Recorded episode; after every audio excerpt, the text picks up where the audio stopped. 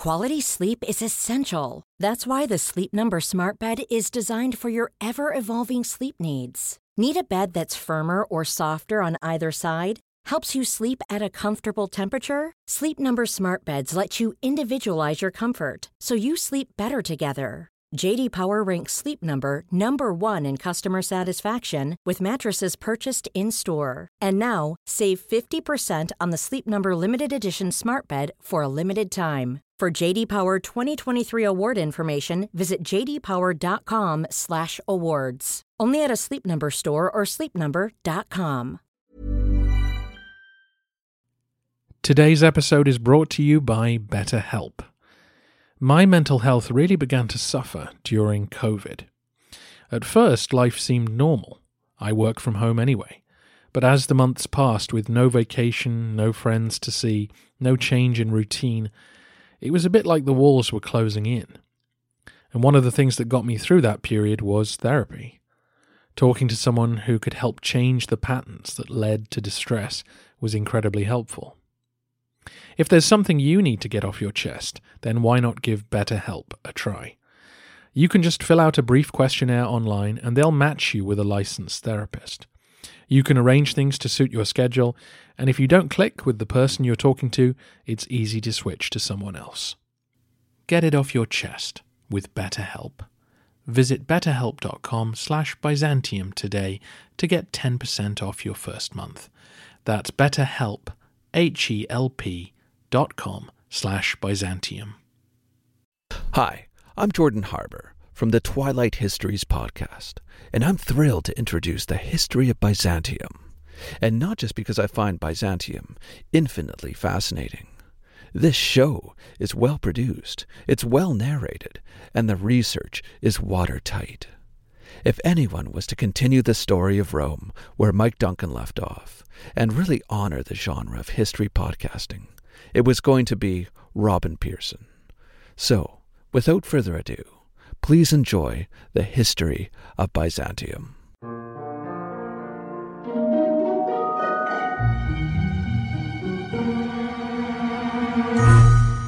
Hello, everyone, and welcome to the History of Byzantium. Episode 72 Leo's Reign in the 720s. Throughout this podcast series, I've tried as much as possible to deal with things in chronological order. However, occasions arrive when it's simpler to split periods into topics and discuss them one at a time. After last episode's introduction to iconoclasm, I hope you can understand why today I'm going to do things differently. We're going to cover the 720s this week, or really, the period from 718 to 729. We'll begin with the military and political outline, and then return to fill in some of the details of Leo's administration.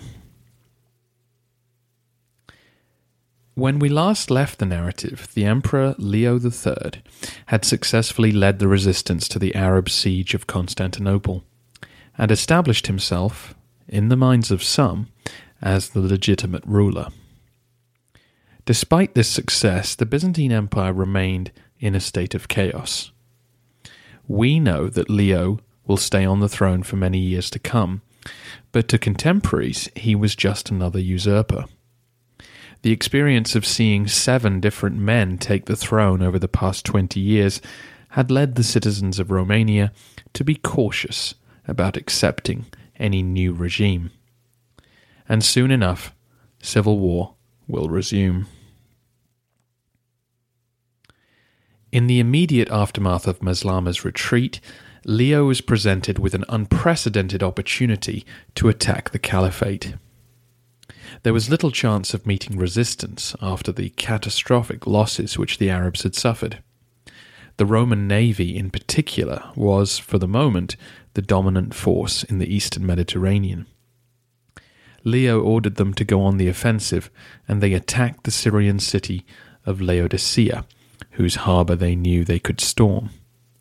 The city was sacked during the late summer of 718, while the Theme armies marched back toward the Taurus Mountains. There they found that the Arabs had abandoned many of the border forts they'd taken during the past decade. the Roman troops reoccupied these strongholds, which included parts of western Armenia. The Caliph Umar had to send reinforcements to the cities of Melitene and Mopsuestia to prevent further losses. News of these victories were offset by two rebellions closer to home. The approach of Maslama's giant fleet had meant that communications between Italy and Constantinople had gone very quiet.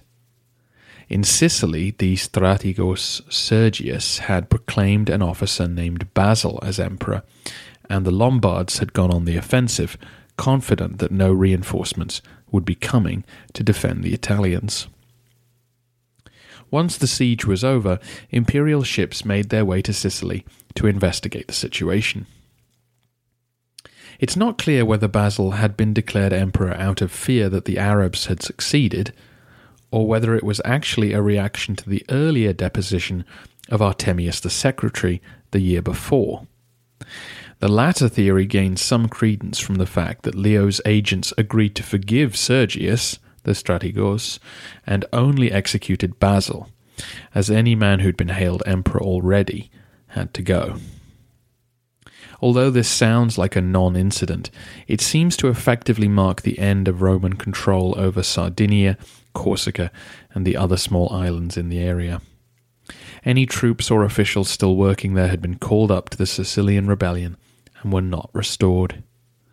Meanwhile, the Lombards captured some forts in the south of Italy, further weakening imperial control there. The following year, 719, Artemius the secretary came out of his monastery at Thessalonica, seized the city, and declared himself emperor. Again. Artemius was the man who had organized the preparations for the siege with efficiency. And unlike Theodosius the tax collector who replaced him, he had not wanted to give up power. Initially, he probably hoped to be restored by Leo and Artavasdos when they refused to obey Theodosius. However, once Leo took office, it became clear that no such plans were in the works. Once the Arabs had cleared the horizon, Artemius began making plans. Like Justinian II before him, he gathered a group of loyal supporters and ambitious opportunists in Thessalonica and made contact with his friends in Constantinople. He also sent word to the Bulgars promising great rewards if they would support him. This was a serious threat to the new regime. The Bulgars did indeed come and marched to Heraclea in Thrace, where they met up with the former emperor. Leo learnt to his alarm that several of his palace officials were sympathetic to their former master, and one of them was the new count of the Opsikion theme. Acting quickly, Leo exiled or executed those under suspicion and opened negotiations with the Bulgars, who may have felt insufficiently rewarded for their support during the siege. The emperor smoothed things over one way or another, and soon Artemius's head was displayed on a pole in the city, along with other members of the conspiracy. But if Leo thought he could rest easy after outmaneuvering these conspiracies, he was wrong. Barely a year after their shattered army had come crawling home, the Caliphate sent another raiding party into Anatolia in the summer of 720. Umar had already passed away, and the new Caliph, Yazid II, son of Abd al Malik and brother of Maslama, was keen to resume hammering the Romans. Some troops from the siege may have been spoiling for revenge as two large armies crossed the mountains. One raided deep into the Anatolikon, near to Amorium, dragging prisoners and booty off with them. The other marched into Armenia, smashing the Byzantine garrisons that had returned there. In 721, the Arabs invaded Isauria, capturing towns and forts, although the Theme armies prevented them from getting any further. After this, the Syrian army spent the next few years re-subduing the border areas which they'd taken before the siege.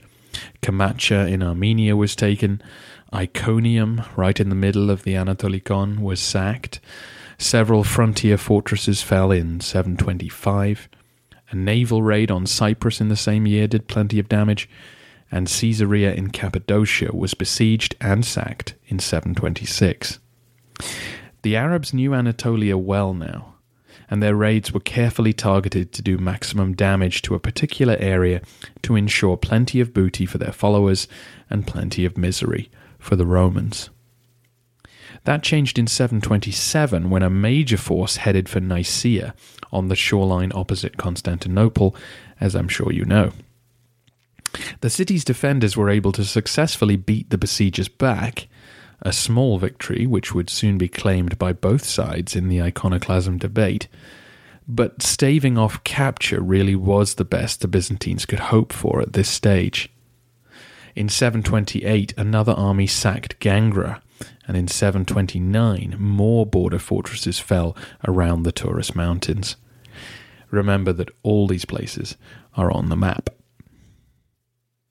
The theme armies did make counterattacks. Even the Arab sources record the occasional commander who fell in battle, or the odd detachment that headed down a river valley and never returned. But none of these small setbacks changed the strategic reality of continuing Arab victories. It seemed that the siege had been only a minor check for the caliphate. The people of Anatolia had gained almost no respite from the endless raids on their land. Also, in 727, another attempt was made on Leo's throne. This rebellion came from Greece and the men of the Karavisiani theme. Proclaiming one of their officers, Cosmas, as emperor, the fleet set sail for Constantinople that summer. I'll discuss their motives in a minute, but Leo was ready for them. He had kept the central imperial navy strong and loyal. As the rebels entered the Sea of Marmara, the men of the imperial fleet turned their liquid fire on them. This shattered the uprising in one battle. Those that survived quickly surrendered, rather than be hunted down and subjected to the flames again. Cosmas lost his head. As you can see from that summary, the 720s were not the time for Byzantine flag waving and backslapping in the wake of the siege.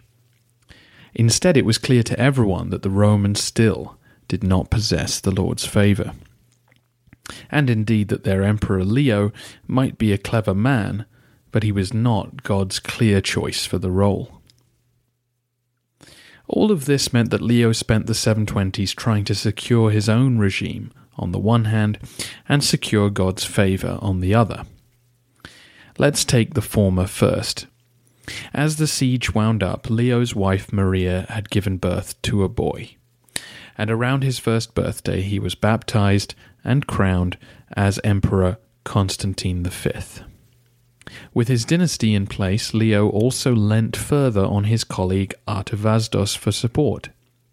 The former general of the Armeniakon had served in the palace during the siege and was now further rewarded with the command of the Opsikion theme, essentially putting him in charge of the troops who had rebelled multiple times over the past few decades and guarded the approaches to the capital.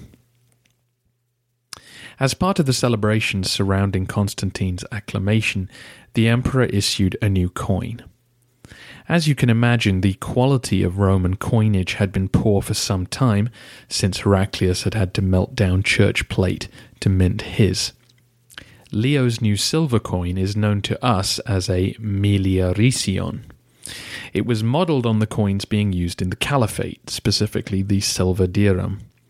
The miliarision was approximately the same weight and also followed the Islamic custom of having no pictorial representation. This was in contrast to Justinian II, who, you may remember, had the traditional image of himself on one side and a picture of Jesus on the other. Leo's coins had a cross on one side and simply the names of the two emperors, i.e., him and his son, on the obverse the miliarision would become a stable part of the coinage and be minted more heavily by Leo's successors. You can see the coin at the website or on Facebook. And I should say that On Leo's gold coins, pictures of the emperors remained. Leo made two major military reorganizations during the decade. Both seem to have been designed to curb the power of the theme commanders while not undercutting the effectiveness of their forces. His first target was the Anatolikon theme. This was the largest theme geographically, and having used its troops to seize the throne himself, Leo knew the dangerous potential it offered its commander. So he took away some of its western territory to give to the Thrakision theme, and some of its southern lands to create a new naval theme. This latter move seems to have come soon after the Karavisiani fleet rebelled against him. And seeing as how those troops had also installed a couple of emperors of their own recently, it seemed sensible to further dilute their influence. The new theme would patrol the whole of the southern Anatolian coast and contain a combination of land and naval forces. Their sole priority would be to police Arab shipping and prevent them from getting anywhere near the capital. They were called the Kivirioton theme. You'll read it in English as Kibiriot. They were named after the coastal town of Kivira, where they were originally based. Meanwhile, a separate force would operate from Greece and keep an eye on the Aegean, and as I mentioned, the fleet at Constantinople would be kept strong and loyal. I won't be remarking the map just yet, as Leo's son Constantine will further tinker with the themes, and I'll wait till then to open up Photoshop again. Soon after the siege, Leo seems to have begun work on a census for the whole empire. It's an understandable move given the dislocation and devastation of the last 20 years. Our details on how this was carried out or when the results came in are sketchy, but it seems like one of the first moves Leo made was to increase taxes in Italy, while not collecting any in some areas of Anatolia. Again, it's a logical move. The regions where the Arab army had camped needed time to recover, while Italy and Sicily were about the only places left that weren't suffering raids. Furthermore, at some point, Leo announced his intention to collect taxes from ecclesiastical land.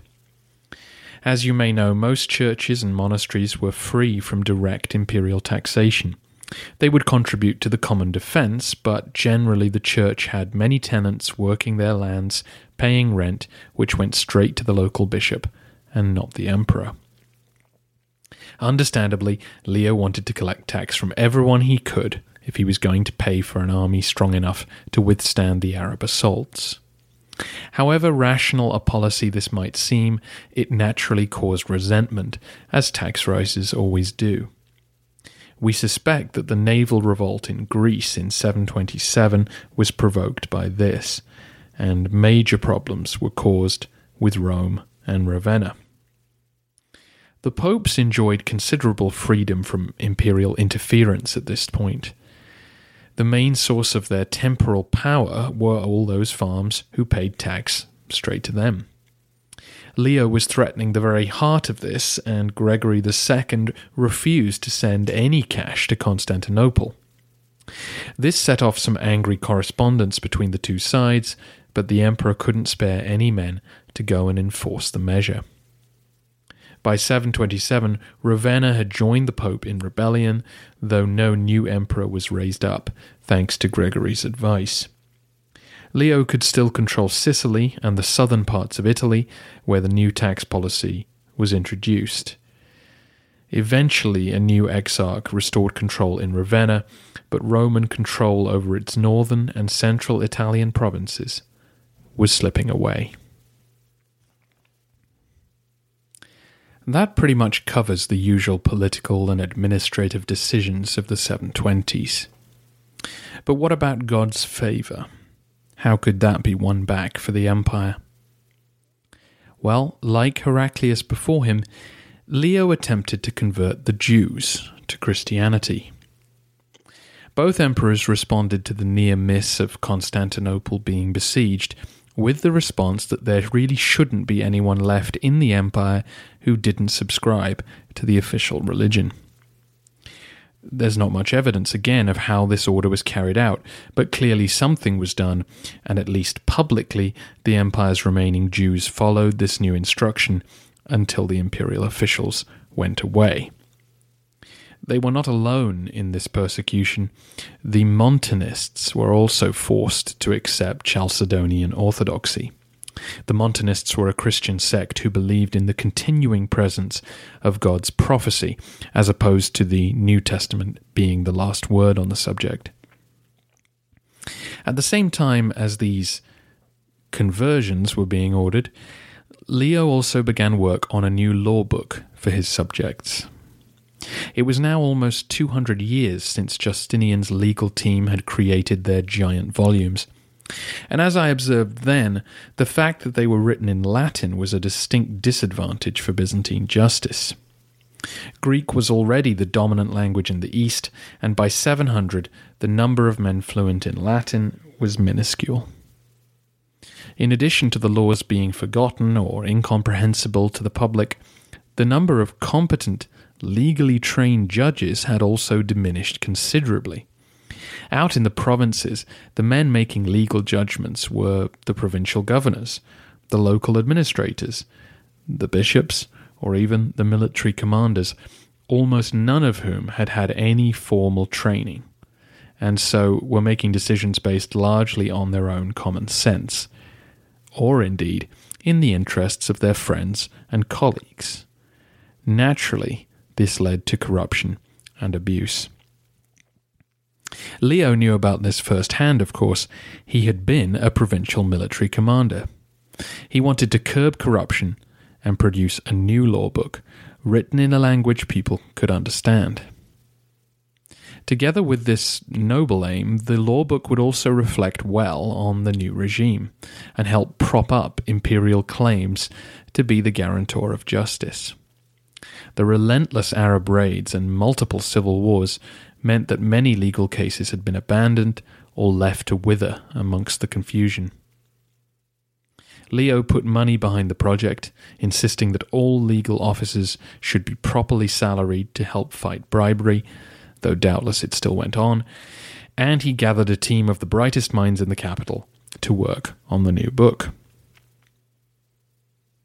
Modern historians also detect another pressure at work in this decision noise coming from the caliphate was critical of the absence of law in the Christian religion. As we saw last episode, the Jews and Muslims had similar cases to make against the apparent idolatry of the Christian faith. And as Christianity retains the Old Testament as part of its canon, it was a difficult argument to dismiss. Similarly, the Jews could look to their scripture for specific laws that governed all sorts of behavioral issues, from questions of justice to food preparation. The emerging Muslim faith had a similar attitude. Following the Old Testament at first, and then looking to the vast collection of hadiths to discover the Prophet's guidelines on everyday behavior. For both religions, this gave their rules and regulations a divine sanction. Christianity was founded on far fewer rules. Jesus claimed that just by asking for God's forgiveness, men could be saved. With no concrete framework in place for how a Christian should behave, it was easy for the religion's enemies to paint Christian society as sinful and parochial. Men could do as they pleased, they claimed. Their refusal to obey the commands of the Old Testament was shameful backsliding into paganism. Once again, this attack hit a nerve now that the tide of battle had turned so decisively against the Christians. The Nestorians in Mesopotamia had begun compiling their own law books in the latter half of the 7th century, stung by the comments of their conquerors. Now it would seem Leo too felt that he should put his people on firmer theological footing. By heeding the guidance of their holy books, perhaps they could restore God's support for their cause. The influence of the Old Testament is blatant throughout the New Law Book. Finished around 726, it was to become known as the Ekloge, the selection. In English, you'll read it as Ecloga. The book was composed of a selection of laws from Justinian's code. Leo put his name to the introduction of the book, and it's a revealing passage. Naturally, he begins by reasserting his authority as God's vice regent on earth. He then goes on to quote the Old Testament multiple times, pulling phrases from Solomon, the Psalms, and Proverbs, all underlining the right of God's chosen king to legislate for his people. More than that, though, he defines the law as the discovery of God before he describes it as a social contract and then defines his own role as emperor as being first about maintaining what was laid down in Scripture, then maintaining the acts of the seven ecumenical councils, and only third in his priorities is the maintenance of the law. He also states that the updated selection was being made in the interests of greater humanity or clemency. In other words, that Christian principles, rather than the traditional Roman concern for utility, were guiding his changes to the law. He even explicitly says that he hopes that by breaking the bonds of wickedness with these laws, that he hoped to be victorious over his enemies. This was a self consciously Christian law book designed, at least in part, to counter criticisms from the caliphate and encourage his people to behave in ways which would please God. The Ekloge does concern itself with reforming unclear laws, so we see rulings on unpaid dowries, loan repayments, or compensation for the loss of a guard dog. But what has interested historians ever since is the influence of Christian teaching on Roman law. For example, Sexual activity outside marriage had never been a crime as such, but now it was. Abortion and sodomy were also outlawed. Divorce had been treated in the eyes of the law as more or less just another contract breakable by mutual consent. Now it was to be taken more seriously, as the Church taught. Divorce was now only possible under four conditions adultery by the woman, impotence on the part of the man, serious slander by one party or the other, and leprosy. When you read a collection of the laws together, you get a real sense of Leo's legal team trying to create a Leviticus like list of punishments. A man who commits adultery will be flogged twelve times. A man who sleeps with a nun shall have his nose slit. If a man discovers his wife committed adultery and doesn't report her, they will both have their noses slit. Homosexuality is punishable by castration. This was the first time that mutilation and blinding were written into the law as acceptable punishments cutting out someone's tongue, chopping off their hands, and burning off their hair were also included. Though it seems to us like evidence of the cruelty of medieval times, this was seen as part of the Christian clemency or greater humanity that Leo was going for. The most important thing for a sinner, in the eyes of a Christian, was that he or she be given time to repent and find God's forgiveness avoiding murder would allow these punished persons to get right with God. Two other things may interest you about this new law book. The first is that in no way was it an attempt to replace Justinian's code. Although in practice it would be used far more often than the weighty volumes in Constantinople's libraries, Leo and his team felt they were issuing a guidebook, not a new law code. The Ekloge was a handy guide for our hard times. But Justinian's code was still seen, to some extent, as the law book of the Roman world. They represented the ideal state of Roman law, and one day, when the empire was less hard pressed, they would be brought into use again. It's testimony to the achievement of Tribonian and the gang that the Byzantines would not attempt to replace or edit them in a formal way. The Ekloge was very much a stopgap during a crisis. The second interesting point is that the iconophiles will ditch the Ekloge next century and introduce their own updated selection to replace this one. Largely motivated by hate for the icon breakers, that revision will reverse many of Leo's innovations and restore parts of Roman law as Justinian had left them. With Leo setting himself up as a new Moses or Solomon with his law book, we come to the question of whether he was a new Hezekiah, as David Gyllenhaal put it. Was he now going to break the icons and free his people from idolatry as well? The evidence, as you know, is very thin. As I mentioned last episode, the eruption at Thera in 726 was said to have focused Leo's mind on the problem of icons. According to Theophanes, the emperor declared his intentions to remove all icons from Romania and then sent troops down to the Chalk Gate to remove the icon there. This set off the violent clash that I described at the beginning of the last episode. Leo then issued an edict against icons, which was responsible for both the Pope refusing to send tax revenue to the capital and the revolt of the Marines stationed in Greece. Such was the popular support for icons. Modern historians like John Haldon suspect that this entire narrative is false. That Theophanes was looking back and ascribing motives to the emperor and his enemies which didn't really exist in the 720s. Theophanes was taking the arguments of his own day in the early 800s and applying them back. This may be in part a simple misunderstanding of what really happened, but was also certainly an attempt to cast Leo's whole dynasty as icon breakers and demonstrate that they were resisted from the beginning.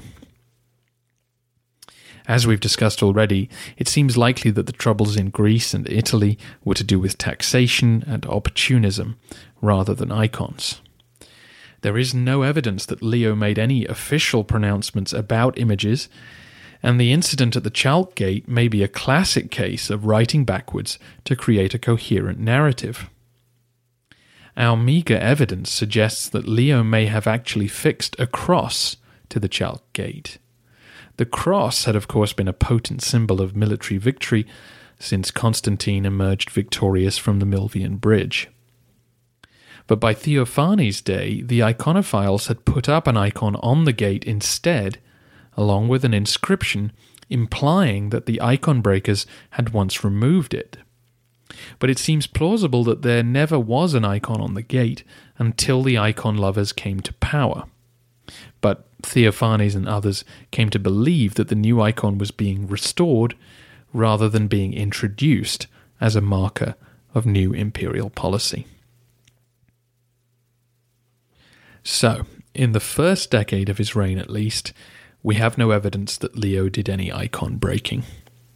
Even if, as we will discuss next episode, the discussion about icons had now reached the public consciousness. That next episode will be the fundraising episode. I'll record another podcast in the meantime to explain the situation. There are several new things to explain about how you can buy the episode including a specific feed for the podcast and some bonus episodes to enjoy. So please give it a listen. In the meantime, why not check out the Twilight Histories podcast by Jordan Harbour? I've already recommended a couple of his Roman history what if scenarios, and he has a new one about Julius Caesar escaping his assassination but he's also produced shows about the First and Second World War, the American War of Independence, the Aztecs, the Egyptians, and even the Carthaginians reaching space. Go transport yourself to another world on iTunes or at twilighthistories.com.